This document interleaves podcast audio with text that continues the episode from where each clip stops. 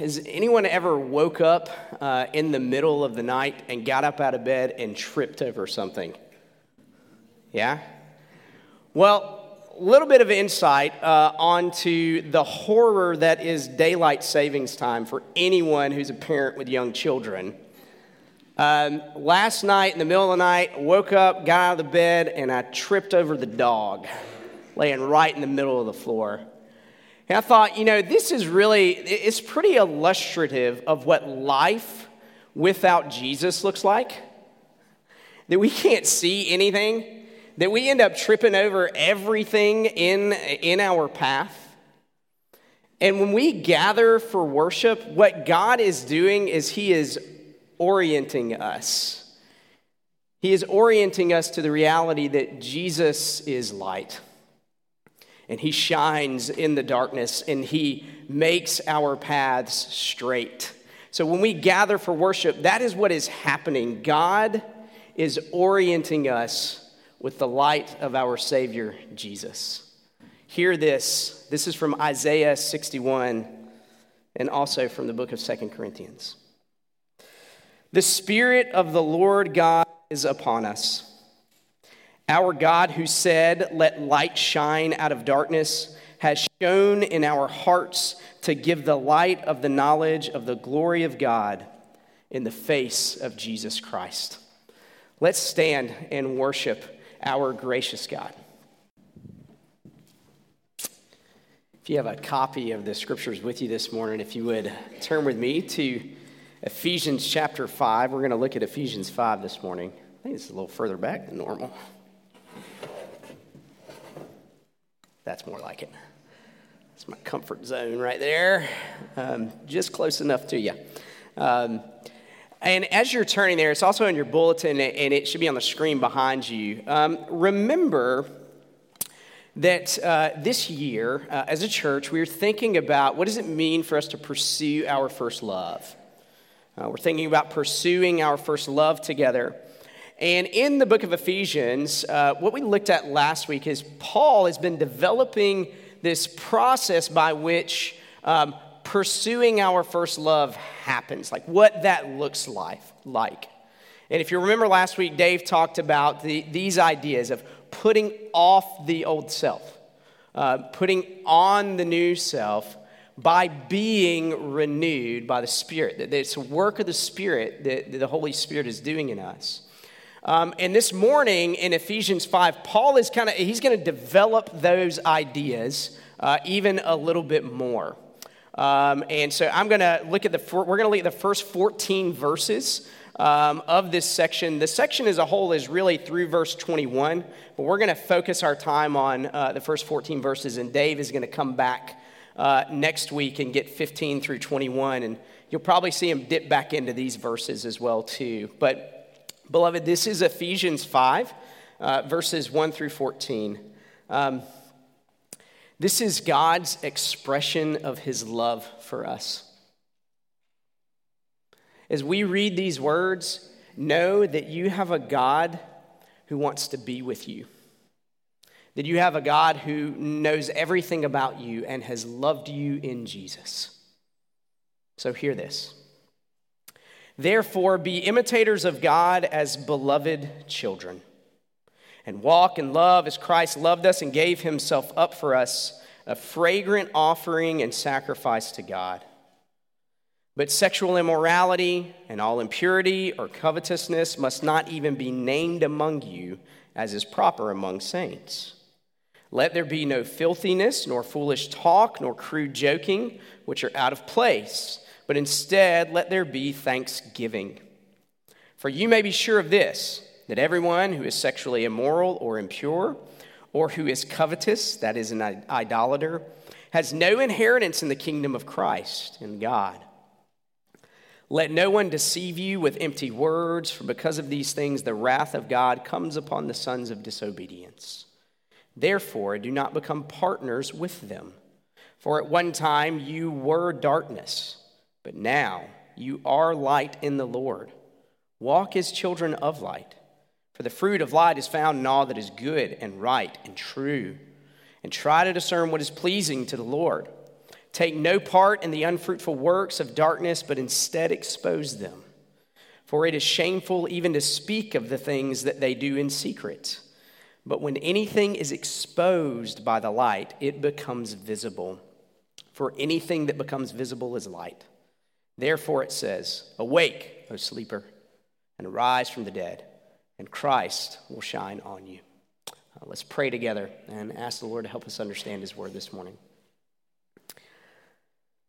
Father, we uh, read your word um, and we are struck by how deep it is and, and how much it, it penetrates uh, our hearts. Um, and Lord, at times that can be a scary feeling. Uh, but we also know in your word, too, that you tell us that you long to be with us and you want to be with us. And so this morning, would you show us how beautiful our Savior is? Would you show us how our Jesus has paved the way uh, for us to be made right with you? Holy Spirit, would you work in us to put off our sin and to put on the righteousness that belongs to us in Jesus? All of this, Father, Son, and Holy Spirit by your good and gracious hand to us. And we pray these things in Christ's name. Amen. Um, before we get uh, looking at our text this morning, I want to ask y'all a question. I want, I want y'all to entertain a question with me. Um, and here's the question What, when you think about the good life, what do you think about? What is the good life? Now, I have a few kind of ideas in, in my own head. Um, for some of us, uh, the good life, uh, I think about all of, our, all of our, our new moms and dads who have little bitty ones. For some of us, the good life might be more than two hours in a row of sleep. Um, it's real. The struggle is real. Um, uh, for some of us here, the good life might be uh, financial security um, that I have all of the money to get all of my ducks in, in a row. Uh, for some of us, it might be um, I have the ability to go and to, to purchase that beach house uh, that we have always wanted. Uh, for some of you here, the good life might just be like silence. Like if, if I could cancel out all of the voices around me and all of the noise around me, like that, that is the good life. Um, for some here, the good life might be constant improvement. Things are just always getting better. That the older that I get, the more control I get over my life. I get to do what I want when I want, and nobody gets in the way of that. Or for some of us here, the good life might be faster is always better. I think that that's one of the maxims that our culture is trying to impose on us that faster is always better. Think about it. Uh, food is getting faster to get to. Um, we are making dishwashers that wash our dishes faster. Uh, we want our promotions to happen at work at a, at a faster rate. We always want faster internet. Um, and think about our phones. You have not had a new phone in the last 10 years that wasn't faster than the one before it. Faster is always better. Now, hear this none of these things are bad in and within themselves okay? Like I, I, don't want any you know new mom here to, to think well john paul said that my desire for more than two hours of sleep a night is bad. No none of these things are bad in and within themselves. But what the apostle paul is showing us here today in ephesians 5 is that there's something that is deeper and wider and bigger that situates and orients us to what the good life is all about. And he says it right at the very beginning in verse 1. Therefore, be imitators of God as beloved children.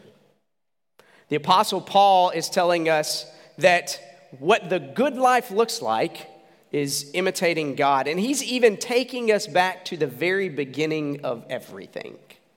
Because if we think about Adam and Eve, they were created to bear God's image in his world, to literally imitate God in the world that God had made. And Paul is saying that that is the good life. And he's saying that's what life is all about. And he's saying that's what it's always actually been about.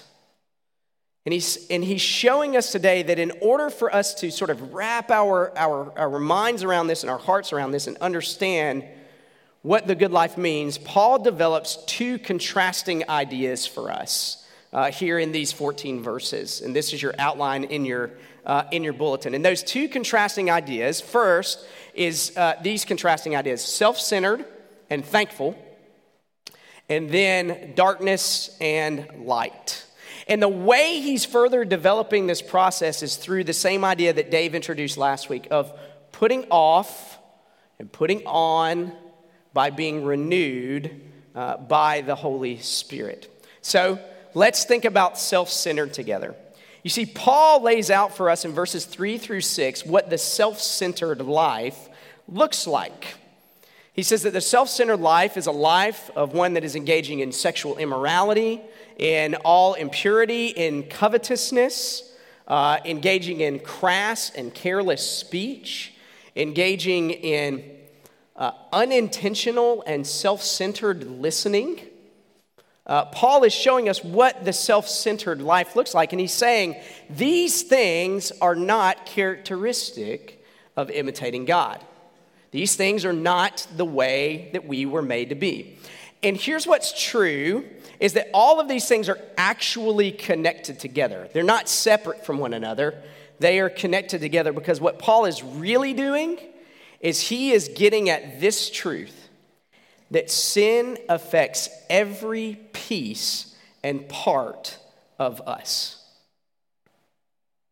Sin affects how we speak, it affects how we look at others, it affects how we hear things, it affects how we act. It even affects our desires deep in our hearts. That's what he's getting at with the idea of covetousness. And what he's doing is Paul is relating all of this under sexual sin. That's what he's doing. Paul is saying, put off engaging in an adulterous life. Put off, uh, put off thinking about engaging in an adulterous life. Put off talking about engaging in an adulterous life. Put off the desires of your heart to want to engage in an adulterous life. And he's saying that we should even put off hearing about that, hearing about an adulterous life in such a way that we are deceived by the empty promises that a self centered adulterous life will actually fulfill you. He's saying, put all those things off. And, in, and then he even goes further. He says, and certainly don't become partners with those who are going to lead you in that direction. If you look back at verse 7. In verse 5, he says, These things, they have no place in the kingdom of Christ in God. Now, in order to really get underneath all of this, I think we need to slow down and think about the people and the place that Paul writes these words to. If we were to go back and look in the book of Acts, in Acts chapter 19, where, uh, where we began this series and began talking about church planting in Ephesus many, many weeks ago. If we were to go back and look at Acts chapter 19, we see the Apostle Paul encounter this guy named Demetrius. And Demetrius grabs Paul and he brings him to the center of the city of Ephesus to bring him up on charges because the message of Jesus was absolutely threatening the sex industry in Ephesus. Absolutely. Do you remember the chorus that the people were singing as Paul was being brought to the city center? Great is Artemis of the Ephesians. The temple to Artemis, also known as the temple Diana to Diana, was a temple to a sex goddess of Ephesus. And it was actually one of the seven ancient wonders of the world. Ephesus was an incredibly sexually broken culture. And we live in an incredibly sexually broken culture. if we slow down to think about it, it's it is so sad. It's so sad. We live in a world that says that I can divide my body and my heart, and I can do what I want to do with my body, and it won't affect my heart. We live in the culture of friends with benefits, the culture of Netflix and chill. We live in a hookup culture. We live in a culture where divorce abounds just as much in the church as outside of the church. It is sad to think that we live in a place where intimacy without commitment is absolutely championed. Where we keep trying over and over and over to experience the intimacy of sex without the undergirding of marriage, without the place where God intended for that gift to be with husband and wife. And that is devastating. It's devastating. And the truth is, sex is actually treated as anything other than intimacy in the culture that we live in. In our context, sex is often used as, as a weapon or it's treated as a commodity.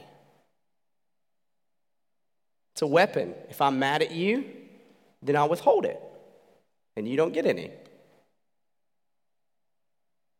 If I want something from you, then I'll give it to you. It's a weapon. If I want to embarrass someone, then I joke about their sexuality. Multiple research centers across the board, whether they are backed by money from one party or another, tell us that one in four girls is sexually abused before she's 18, and that one in six boys is sexually abused before the age of 18. Beloved, this should make us weep. We should be so broken and sad.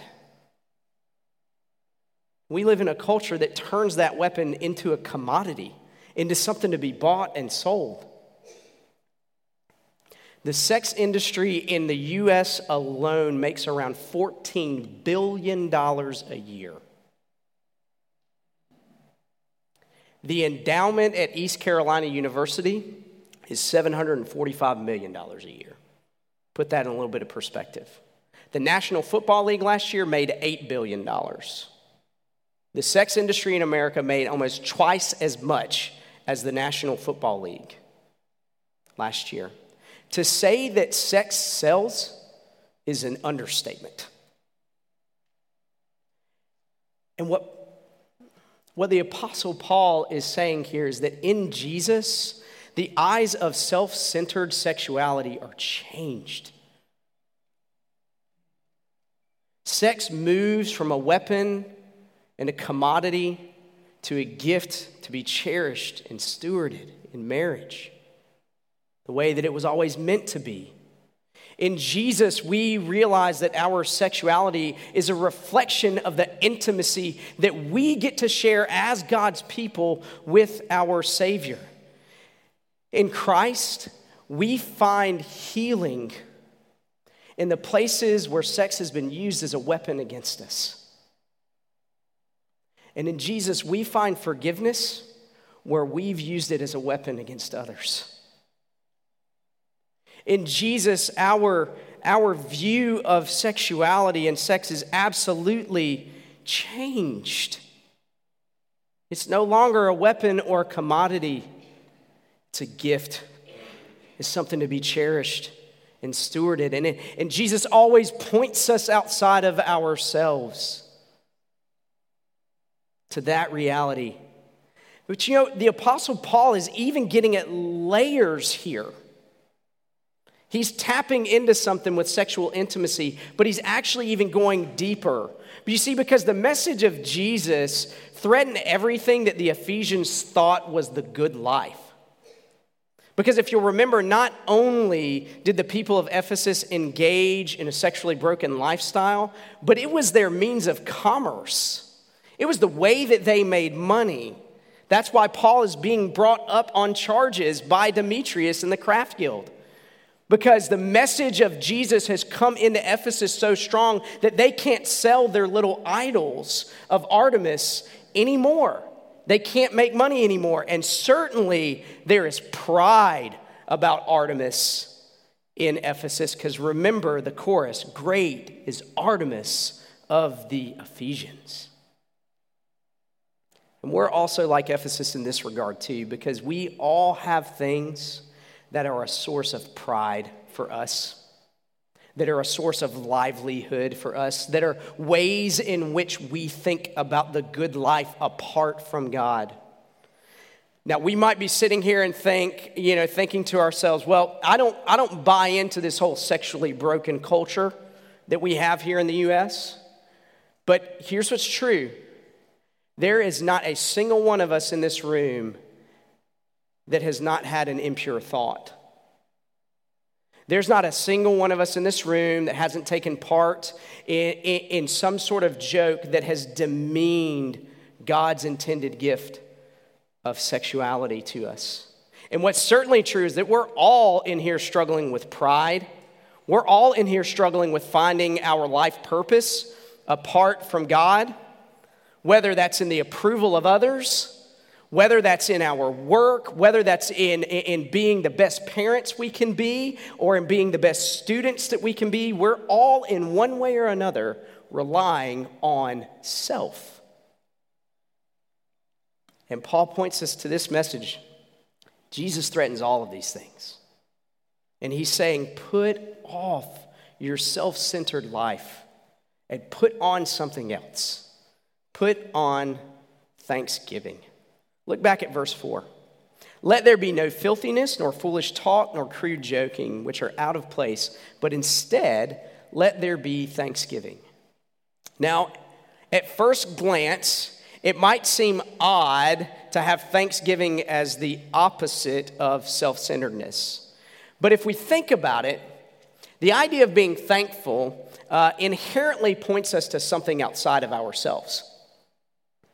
It assumes that something outside of self has touched us and has changed us in a very real and tangible way. It's the recognition of God's generosity toward us. It's the recognition that you and I are not the center of the world. And the Holy Spirit renews us by pointing us right back to verse 2 that Christ loved us, that he gave himself up for us, a fragrant offering and sacrifice to God. That grace, that self sacrificial love pushes us to see, to think about, to speak about, to hear of others as those who bear God's image in his world, not as objects of our self gratification. And it also pushes us to thanksgiving because we begin to see all of the places in our lives where we are just trying to live for self. And where we're just trying to do everything for ourselves, and we realize that we are doing nothing but relying on number one and looking out for number one. And the Holy Spirit works thankfulness into us, makes us see that everything that we have has come from God that everything is gift, everything is of God's grace to us through his incorruptible love in Jesus. And he's saying, walk in that love. Be imitators of your gracious God. Put off self centeredness. Put on thanksgiving for what Jesus has done. Realize that the Spirit is doing that work in you. And the second idea that Paul uses, a contrasting idea to give us to think about what it means to imitate God, is the idea of darkness and of light. Look back at verses 8 through 10 with me. For at one time you were darkness, but now you are light in the Lord. Walk as children of light. For the fruit of light is found in all that is good and right and true, and try to discern what is pleasing to the Lord. You see, Paul really kind of doubles down on the reality that sin affects every piece and part of us here because he says, You were darkness. Kind of like last week when, when Dave talked about the church at Ephesus learning Christ. Not learning about Christ, not learning of Christ, but learning Jesus, who Jesus was. Paul is saying to us here, you were darkness. Not that you knew about darkness, but that you were darkness. And what he's saying, it's a statement of being. And he's saying that you were absolutely consumed with self, thinking of nothing and no one but self. And Paul says, continue to put that off. Continue to put that off. Verse 11, he says, Take no part in the unfruitful works of darkness. Now, let me be clear here. When he's talking about darkness, he's talking about our self centered, sinful nature. And he's giving us another image to think about the self centered life that it's darkness. Now, let's slow down and think about darkness for just a moment, too. Because every night when uh, Carrie and I put our children down to bed, uh, we have one child who wants to make sure every single night that the, that the door to their room is, is open because they don't want to be in darkness. Because darkness means alone, darkness means scared. Darkness means unprotected. Darkness makes us wonder if we're going to be okay, if everything is going to be all right. And what Paul is saying here is that that's exactly what sin does to us. Sin leaves us feeling alone, feeling unprotected, feeling like nobody will want to be with us feeling scared that things will not be okay if we are left here. And Paul saying, put the darkness of sexual brokenness, put the darkness of pride, put the darkness of self sufficiency off, and instead put on light. Put on light. Paul follows up, You were darkness, with, but now you are light in the Lord. Put on what is true about who you are. Again, Paul uses this statement of being. Not that you know about light, not that you know what light is, but that you are light. We have been brought out of self centered, sinful, lonely darkness and into the light of Jesus. Look at verse 14 in Paul's plea Awake, O sleeper, and arise from the dead, and Christ will shine on you. You see, with that verse, Paul is actually tapping back into what he introduced in Ephesians 2 that we are a people who were dead in our sins and in our trespasses, but now we have been made alive in Jesus. And verse 14 is stating the same thing just through the lens of light. The light of Jesus brings us life. That's who we are. Tap into who you are in Jesus. You know, it's interesting about this, this verse right here, verse 14, because you notice that it's kind of set apart as poetry a little bit. Every commentator that, that, that I read about this verse uh, had this take on what verse 14, what was happening there is that in part it was, uh, it was uh, taking on the idea and quoting uh, Isaiah 61 1, which we read during our call to worship. That the, that the Lord is upon us, that it was drawing from that idea, and then coupled with that, that the rest of these words were probably words that were written at and for the church at Ephesus. This would have been a part of a hymn that they sang in worship. Paul's giving us a glimpse into how this process of putting off and putting on and being renewed by the Spirit is actually happening. Because the Apostle Paul is saying, look, every time that you gather together and worship with one another, and you sing praises, and you hear God call you to worship, and you confess your sin, and you confess your faith, and you sit under the word preached, and you come to the table, that is the Spirit renewing you to put off the old self and to put on who you are in Jesus. Paul is highlighting the reality that we're not just here being consumers of something, but that there is actually something that is happening to us and in us and through us by the power of the Holy Spirit, even as we sit here together this morning.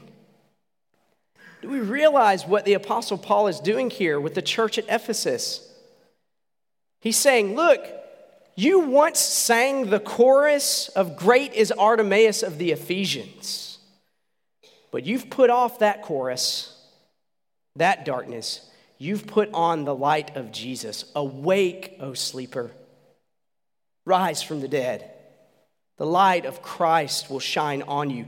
That's your song now. That's the song that you sing. Don't go back. And to drive this home even deeper, Paul is telling us that what is happening to us here as we gather for worship is that the darkness is being worked out of us and Christ's light is shining through and in more and more and more. The, sp- the Spirit renewing us. And do all of this, why? Because you're light. Because that's who you are. You've been changed by the renewing of the Spirit. You're united to Jesus. And just like Dave said last week, we never encounter Jesus and walk away unchanged. Never. And Paul is even, even, even driving a, a deeper layer to this as well here and, and deepening our understanding of Jesus, changing us because he's saying that we are so united to Jesus that we are light which means that we encounter Jesus every moment of every day, which means that there is not one single thing, not one single second, not one single opportunity that Jesus is not using to change us because we are constantly being renewed by the Spirit, by the shedding of the light of Christ on us.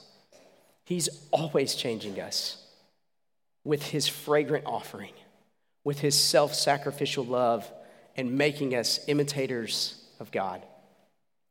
You see, it's true. Sin affects every piece and part of us. But do we believe that when we're joined to Christ, that all of those, every piece and part of us that are affected by sin, are absolutely abolished in the blood of Christ?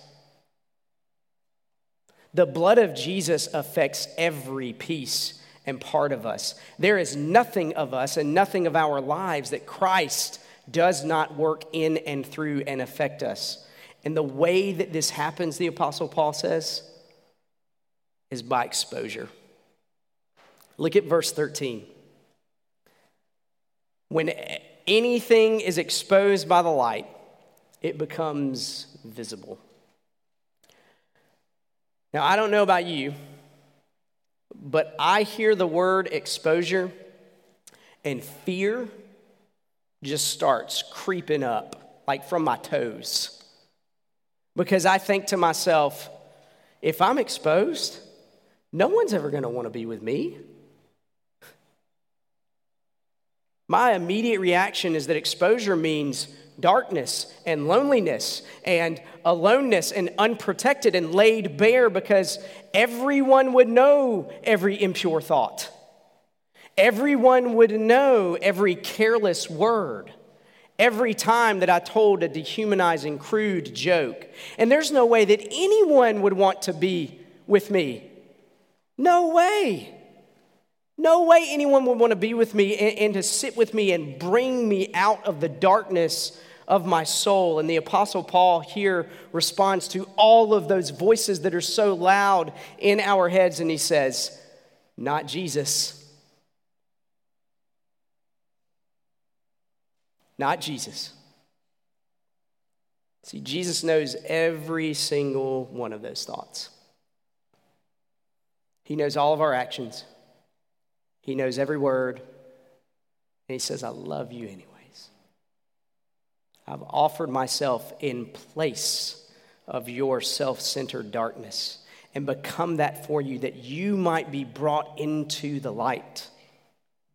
In Jesus, exposure means life, that we are fully known and that we're fully loved. That we're more sinful than we would ever imagine, and more loved in Jesus than we would ever dare to dream. That, beloved, is freedom freedom from that which destroys us, from sexual sin, from pride, from self righteousness. You name it, put it in the blank. And Paul is saying that we are exposed by the light of grace. So, by the power of the Spirit, put off self centered darkness. Put on the light of Christ which makes us a thankful people. You see, because in Jesus, we are being recreated to be who we were meant to be imitators of God. And He's given us brothers and sisters to do that together, to help each other, to have people in our lives. Um, we talked about this in my Sunday school class this morning, who refuse to let us get away with being anything other than what God has created us to be. To have people in our lives, lives to, to show us the dark places in our hearts and to show us where Christ is shining his light into the midst of all of that. Like we're not in this alone. We are together in this, united in Jesus. That's what his church is. And just to drive this home, think with me for a minute about the guy who's writing these words. You see, the Apostle Paul, he grew up in a synagogue called the Synagogue of the Freedmen. And there was somebody else that we encounter in the book of Acts who has also grew up in that synagogue. It was a man named Stephen. Uh, and Stephen would have been a, a peer of the Apostle Paul, uh, would probably have been friends with the Apostle Paul. So Paul would have watched uh, Stephen change. Paul would have seen the effect of the light of Christ shining in Stephen's heart and in his life change him into someone totally different than who he was before. And in response to that, as the rest of Stephen's peers and his friends that he grew up in the synagogue of the freedmen with gathered him together and brought him to the center of the council and started gathering up their stones to throw at him to kill him, the apostle Paul held their jackets. He would have watched, he was there. And then, and then in response to that, what does he go and do? He goes to pursue people who are preaching and teaching and sharing the same message that Stephen was preaching and teaching and sharing that Jesus has defeated death and darkness. And he brings light into our darkness and he exposes our deep need for a Savior who offers himself for every piece and part of who we are and changes us and gives us his thankful, light filled life instead. Paul went about arresting those people to put them in jail so that they would be put to death. Then Jesus. Jesus literally came to the Apostle Paul, shining in the brightest thing that Paul had ever seen. He entered into this murderous, prideful man's heart, exposed Paul's life of self centered self righteousness, the core of where he was finding his livelihood, everything that the Apostle Paul thought meant the good life. Jesus exposed him and he offered him forgiveness, and he offered him grace, he offered him himself in his place, in his stead. Paul encountered Jesus and everything changed. And not a day went by that Jesus wasn't changing something about the Apostle Paul. That Paul wasn't being changed to put off the old self centeredness, the old darkness, to put on the light of Christ and the thankfulness that he gives us because of his generosity. All of that by being renewed by the Holy Spirit. So much so that the Apostle Paul became the very people he was persecuting and sending to jail. And don't forget, he writes these words from a prison cell. He ended up in the very place that he was trying to get these followers of Christ into. And you know what he says about himself? I'm a prisoner for Christ. I'm a prisoner for Christ.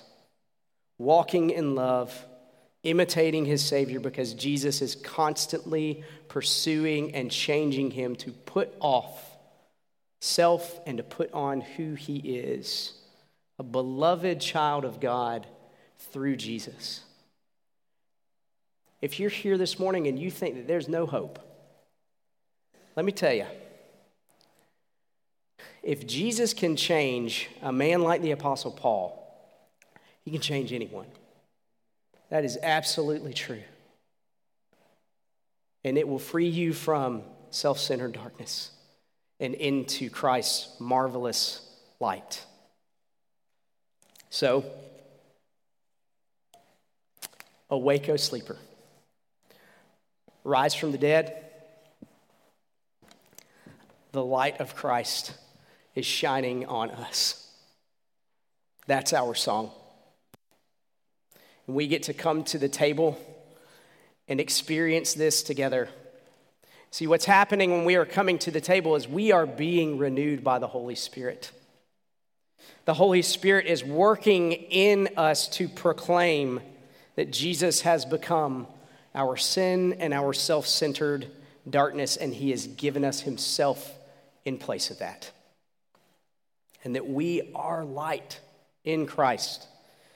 We also are being worked on by the Holy Spirit to celebrate too that Jesus isn't finished, that He's continuing to work, that He is renewing us through the Holy Spirit to put off the old self and to put on thanksgiving, that we are united to Jesus, and every moment of every day we encounter God's grace as He changes us and he makes us imitators of the one who made. And he's making us into who we were meant to be. On the night